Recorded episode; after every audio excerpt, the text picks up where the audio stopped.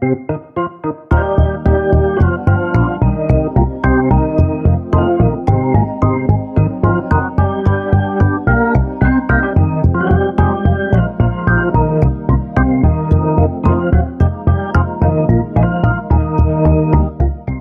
back to Swift Unwrapped, a show about the Swift programming language and news related to that community.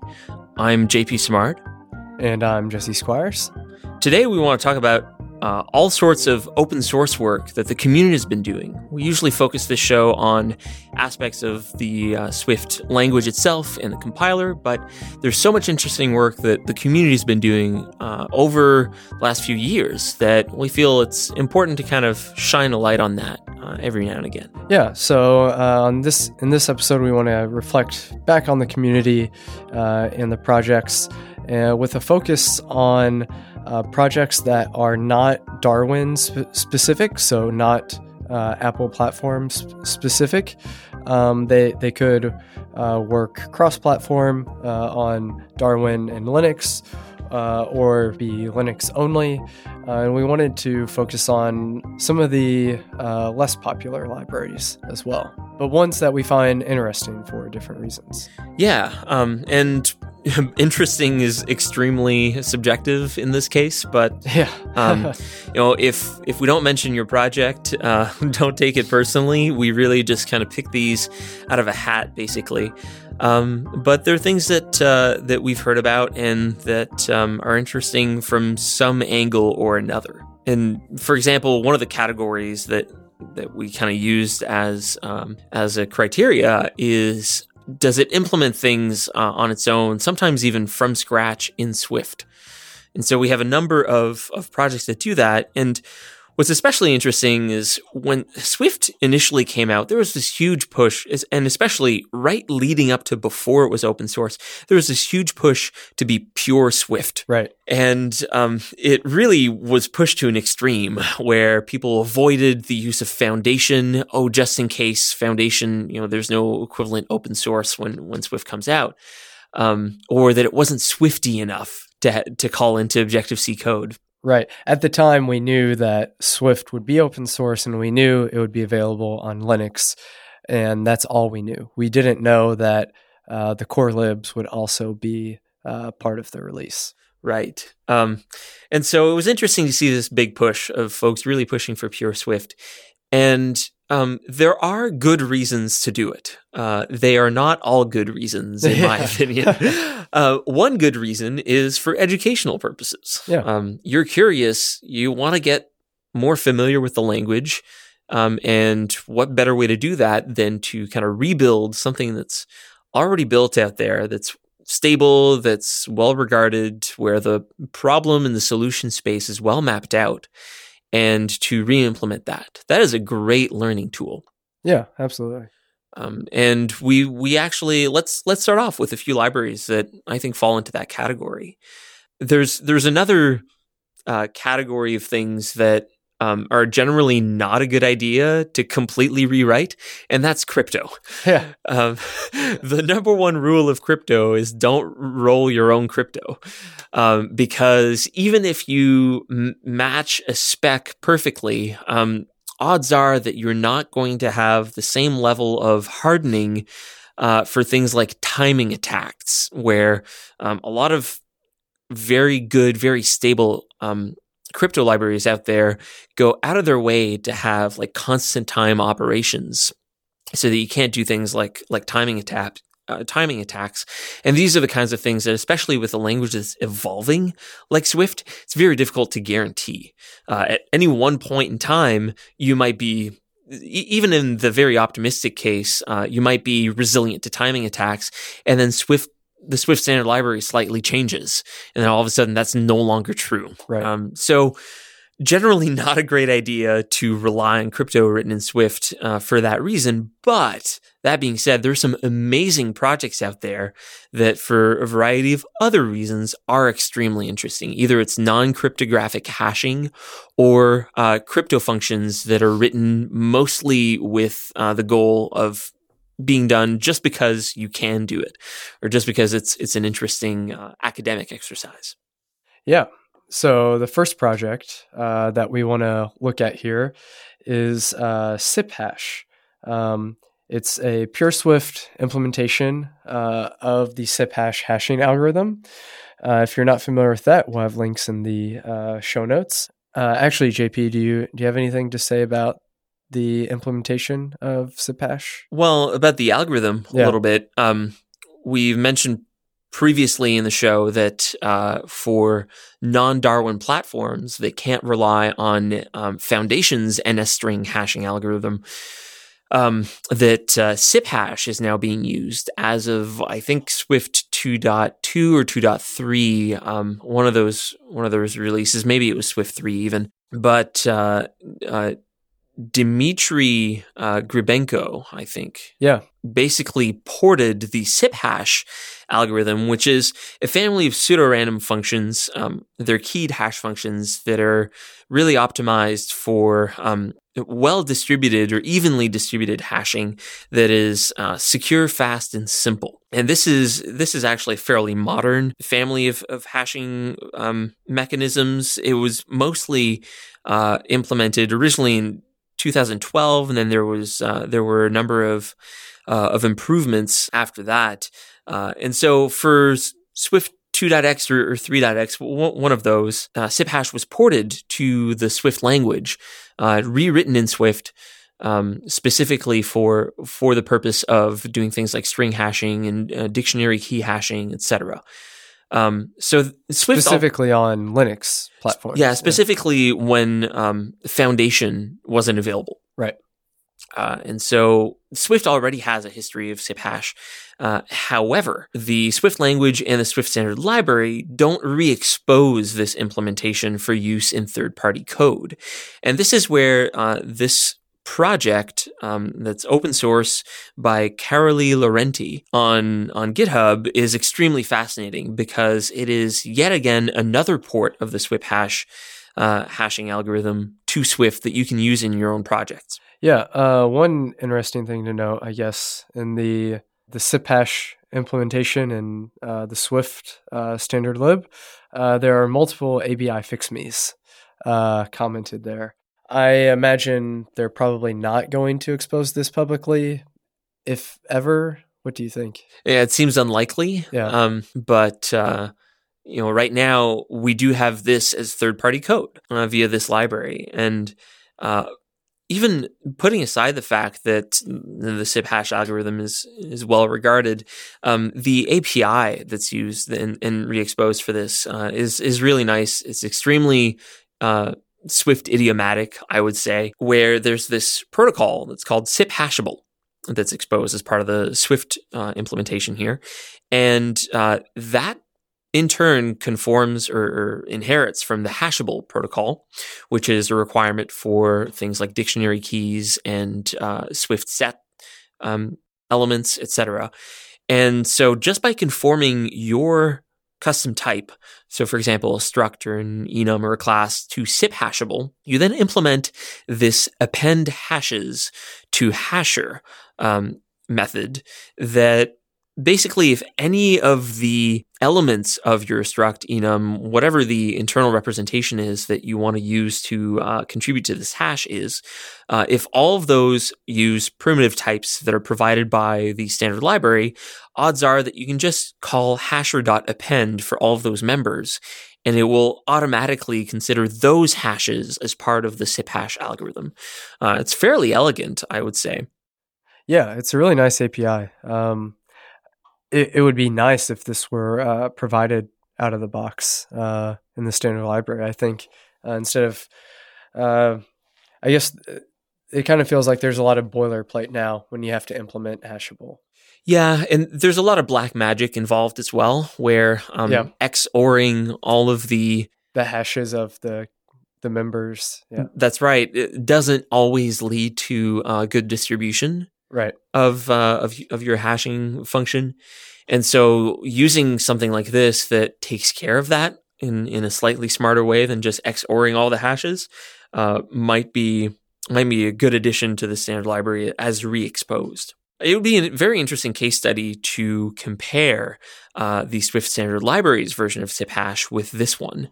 Um, I'd be curious to see if certain optimizations are done in one and not the other. Maybe that's good low hanging fruit to either contribute back to Lőrentey's version or to uh, the Swift standard libraries version. Oh yeah, that's a good idea. Uh, and maybe that's something that uh, that Lőrentey's already done. But uh, yeah, v- very interesting um, implementation here. Uh, speaking of kind of crypto and, and hashing um, projects, there's uh, Marcin's Crypto Swift library, which is a collection of uh, cryptographic algorithms that are re-implemented from scratch in Swift. Uh, hashtag pure Swift. Yeah. And like you mentioned earlier, this is probably not something you want to use in your projects. Uh, in fact, uh, aka Jonathan White, even opened an issue asking why not use common crypto, maybe a wrap uh, common crypto with a, a Swifty API. And the response was, uh, because I can. and this is uh, clearly for Marcin, this is more of an academic exercise um, and something to learn from rather than um, actually use this in an app. Yeah. So Yeah. just a caveat there. but there's a lot of goodies in there. If you're ever interested in um, kind of writing your own bit level manipulation algorithms, such as which is very common in hashing, in um, crypto manipulation, in like checksum validation, things like that. Yep. I would encourage you to take a look at this code. Um, it's it's really interesting to me. So there's a bunch of implementations for things like SHA one two three, um, the Rabbit algorithm, MD5, HMAC, Blowfish, uh, AES. There's tons and tons of stuff in there.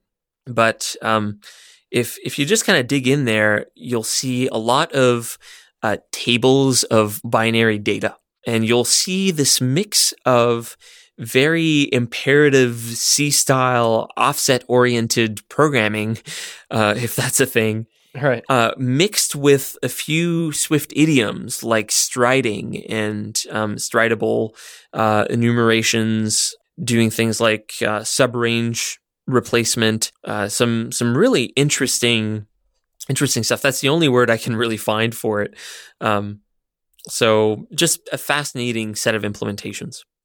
Yeah, I think it kind of showcases how you can uh, program at these much lower levels uh, uh, in Swift. This more kind of system level uh, type programming where you're directly manipulating bits and shifting them around instead of this higher level that we're used to. One thing is, you know, uh, looking at the equivalent of this in C, I think would be much more difficult to read, at least in in some respects. Um, so it's kind of, for me, it's interesting to see this stuff implemented in Swift. It's a little bit more familiar. I mean, not that any of this is particularly easy to read. Uh, it's still quite cryptic in a lot of ways, but I think Swift helps with read- readability in uh, at least a few areas where it, it would be much more difficult in uh, like plain C, for instance. Yep, and you have all the uh, niceties of Swift that um, you can then apply uh, to to anything really, including low level algorithms. Um, so fascinating work here. Uh, and there's there's a lot that uh, shares in common with with SIP hash in terms of the the approach taken here. I will say though that the the SIP hash algorithm um, is extremely simple when you compare to a lot of these fairly complex rest of crypto functions. Um, really, looking at the source code for for SIP hash project uh, is night and day compared to a lot of these other crypto methods. So maybe if you're looking for a way to ease into it, start with SIP hash and then uh, graduate up Yeah. to uh, uh, Crypto Swift. another great library and uh, one that you might be familiar with uh, is the uh, result library that just has the result T type. Uh, this is under the GitHub org uh, antitypical, uh, which is composed of a number of uh, different contributors. I think this has been around for quite a while now. Um, and this is kind of the go to library, I would say, if you need a result type uh, which we we discussed error handling in a previous episode, and um, uh, this is one way to uh, handle errors, particularly asynchronous errors. And with result t, you you get either a value or uh, an error back Um, it's a good way to to model a lot of different scenarios. Yeah, I, I think this is uh, it's a pretty comprehensive library for a result. Yeah, um, it's it's one that's used in yeah reactive Cocoa um, among other things. Um, and this was started, I believe, by Rob Rix, who's also known as the king of radars. Um, yeah. uh, and today, uh, there are lots of contributors to this now. Um, the interesting, the most interesting aspect of this to me, I think, is um, well, let, us pick a few. One is that it really showcases that um, Swift makes it very easy to have very small frameworks. Right, so this is a framework with m- more or less just one type yep. and a handful of methods on that type uh, that are mostly used as um, kind of conversion methods, right? So you can materialize and dematerialize uh, a result from a Swift error, for example. What's also interesting is that it uh, gained a lot of popularity between Swift 1 and 2 before Swift had its own um, out of the box error handling mechanism. Right. And so this was really filling a community need where uh, the Swift language was not. And I think that is one of the great areas that um, the community can and does uh, focus on is pragmatically where to provide value. Um, where the community is ideally well suited to do that. And that could be um, where the Swift language, there's no clear kind of ideal execution or solution that it can provide in a given time frame but providing nothing is kind of worse than providing something that's suboptimal but for whatever reason the swift core team has you know, good reason to uh, not provide something that's suboptimal that they then have to commit to supporting in some way shape or form exactly uh, forever. Right, so that's a great opportunity for the community to step in, and uh, and the, this result type and framework um, is a great example of that. One thing that I don't know, maybe I just wasn't thinking about or didn't expect when I first uh, saw this library was, you know, at the core, all it is is just an enum with two cases, success and failure. Uh, but there's actually quite a bit of code here. Um, there's a lot of convenience and helper functions, uh, but there's a lot of things that I wouldn't necessarily think of uh, right off the bat. You know, implementing equatable, implementing map, um, and all these other like functional niceties to have around dealing with result types. And they really cover all the bases here uh, with everything you could want to do uh, in terms of how you want to use these results and the operations you may want to perform on them.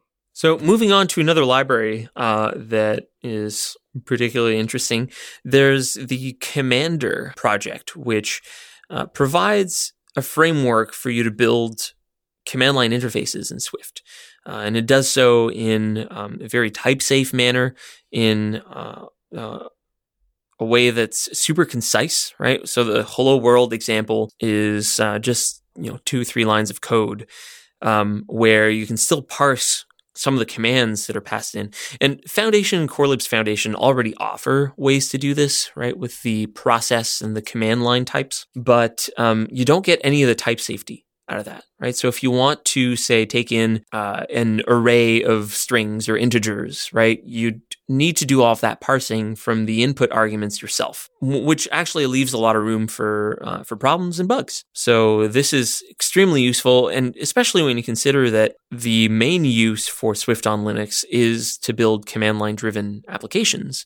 Uh, this has become an extremely popular framework uh, alongside the Commandant framework as well that was originally built for Carthage and uses the result framework that we mentioned. So there's quite a few out there. Uh, but what I think is great is that because Swift on Linux is primarily command line driven, these command line frameworks are really built with uh, cross platform compatibility in mind. Um, and, you know, that just opens the door to make things even easier uh, on Darwin platforms to write uh, these kind of command line tools. You know, there's nothing stopping you from from doing that if you want to uh, you know start writing your scripts and other utilities in in swift instead. Yeah. Yeah which is pretty cool. Yeah as they say a uh, lifting tide raises all terminal emulated boats. I think that's how it goes all right next up we have uh, this library SwiftyGPIO uh, which is a way to interact with a bunch of acronyms that I don't know what they stand for on uh, Linux and ARM boards, so like Raspberry Pi, things like that. Um, I'm not going to pretend like I know that much uh, about this library, um, but JP probably has some things to add. Well, it's it's hardware interop um, for a given set of platforms. Um, so, for example, uh, Raspberry Pi, BeagleBone, Chip, um, all sorts of variants of those boards as well. And it, it really does seem like just this grab bag of hardware related interop features for a number of very specific platforms that have been kind of each hard coded in here. Right. Um, but nonetheless, it is kind of one uh, convenient interface for all those platforms.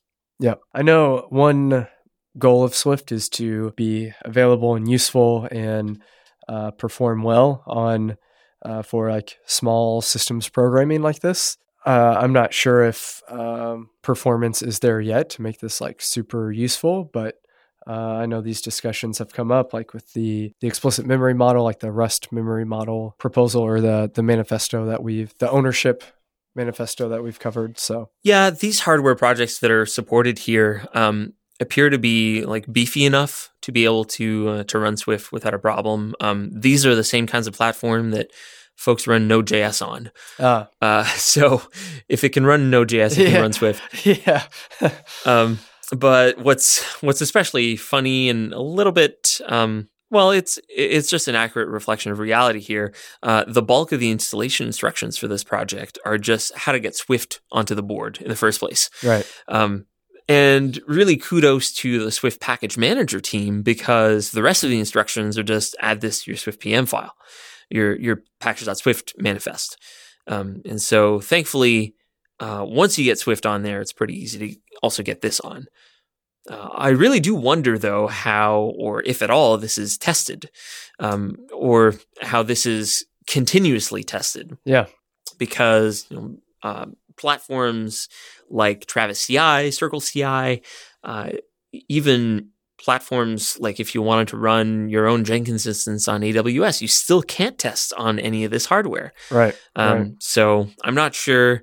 Uh, I, it looks here like there's no, you know, Travis YAML or Circle YAML file, uh, and that tests are probably done very much ad hoc um, on these developers' machines, where they try to change, they plug it in, uh, and they see if it runs, and if so, they kind of celebrate and m- m- merge. Yeah, the uh, in this section of the README under supported boards, there's a list of boards that have been tested, and then another list that says not tested, but they should work.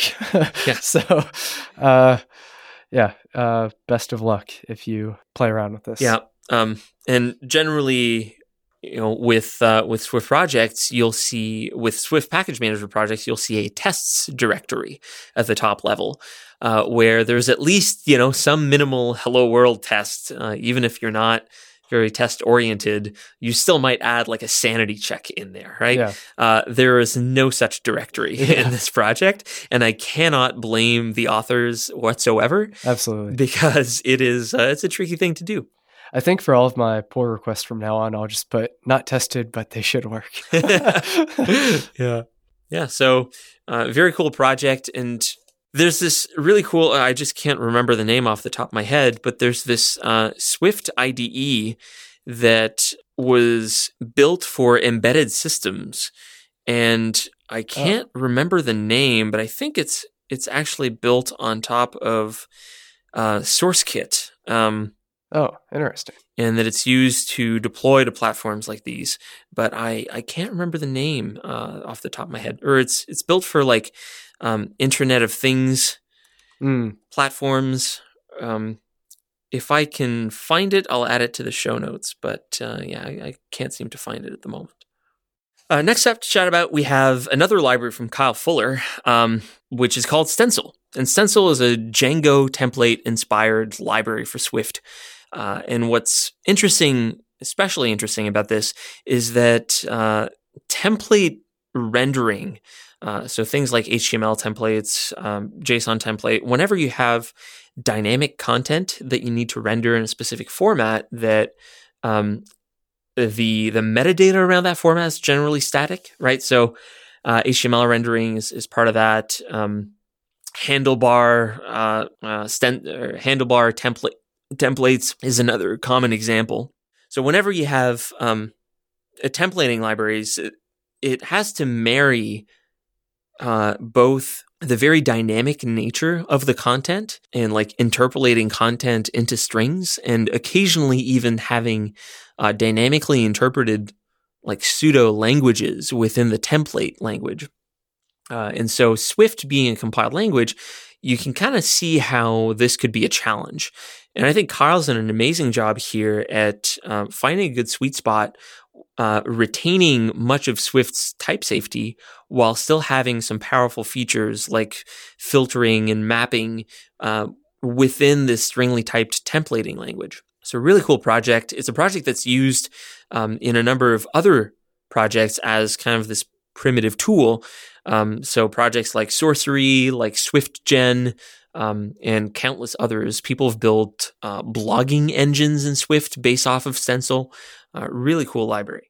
Cool blogging blogging engines like uh, so something similar to Jekyll or something. Yeah, I know that uh, like Zach uh, Waldowski has built a blogging engine or is in the process of building a blogging engine built on Stencil in Swift. Oh, that'd be so cool. It's, it's pretty neat. Yeah, I don't know how far along that project is. Uh, I'd be super interested to uh, to see that.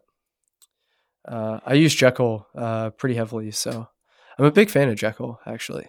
But yeah, Jekyll's great. Um, and uh, I, I, think this has the potential to uh, be something close to it. Yeah, that'd be awesome. Um, although this is really kind of more of the the the primitive, like template oriented aspect of a blogging engine. You still need right. all sorts of other stuff to make a blogging engine.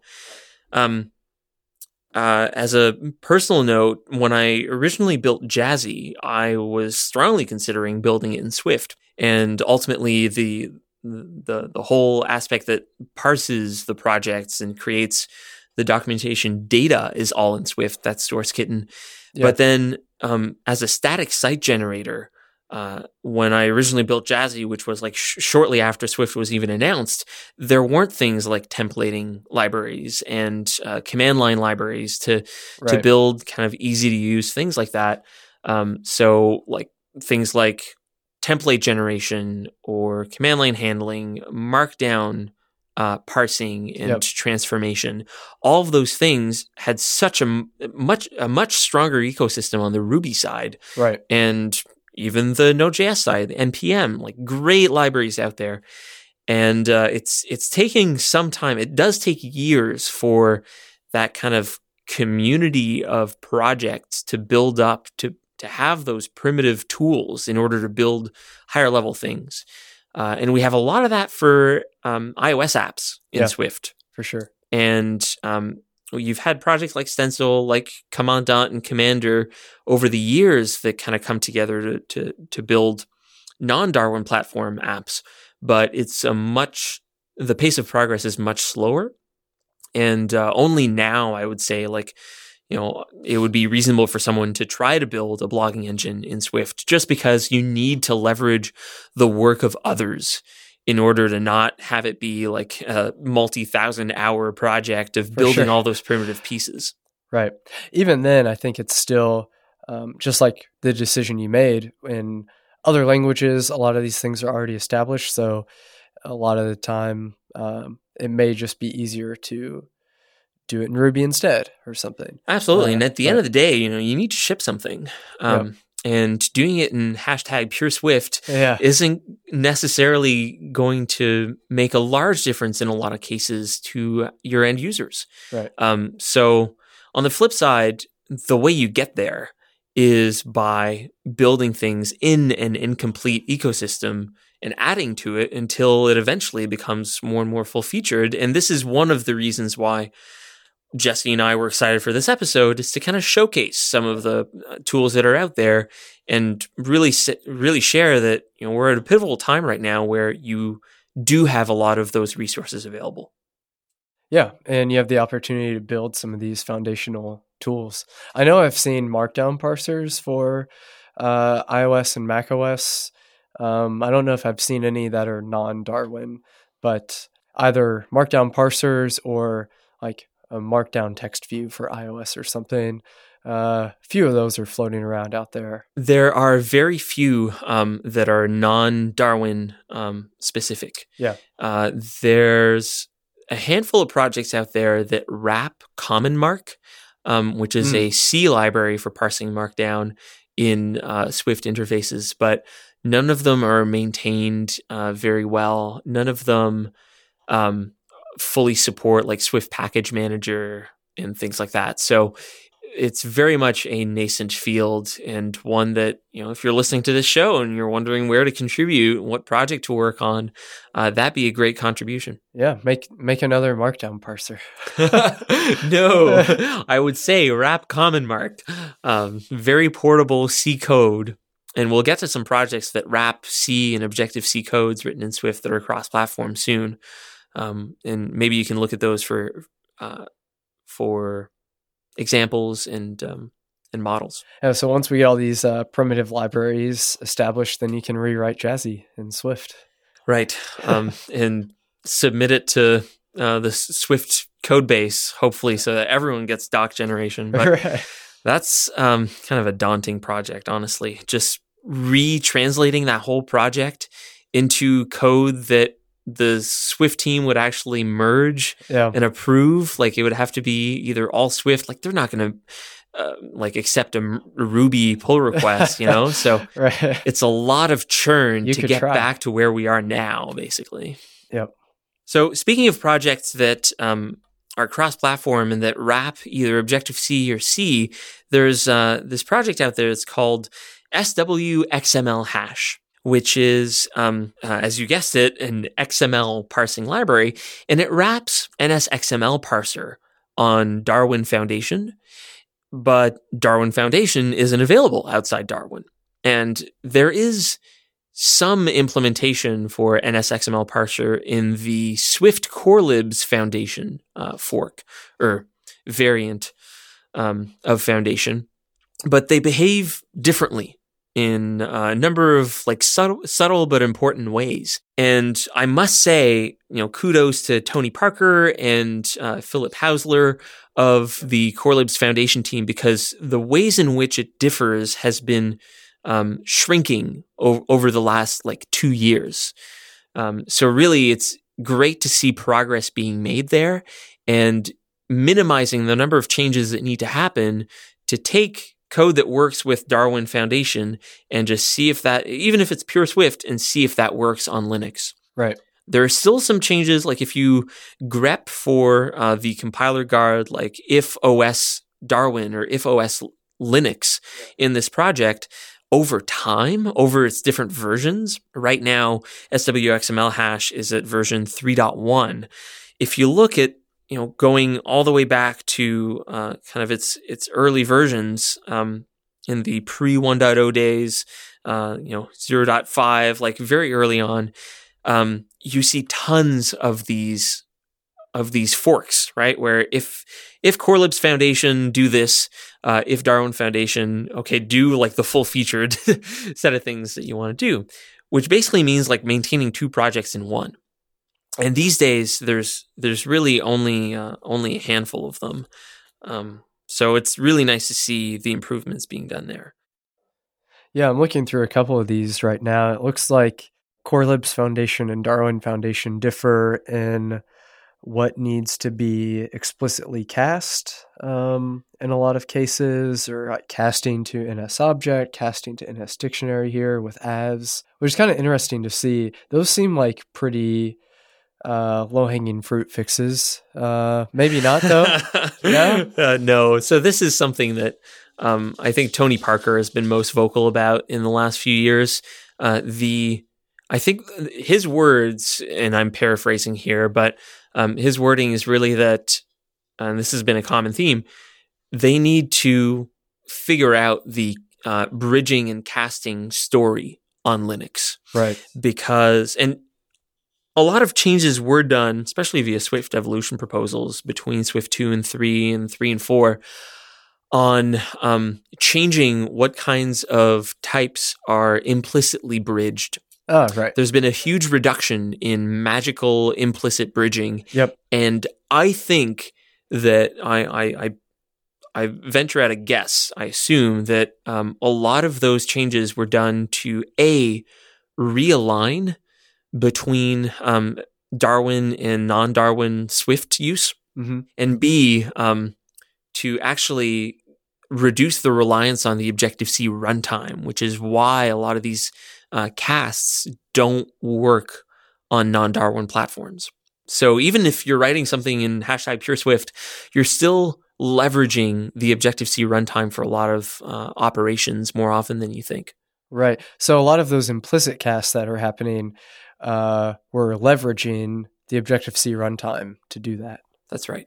Interesting. Even explicit casts often will fall back to uh, is kind of class that's defined in the Objective C runtime, and right. there are shims for those on Linux, um, but uh, they don't behave in the same way. Right. Different implementations.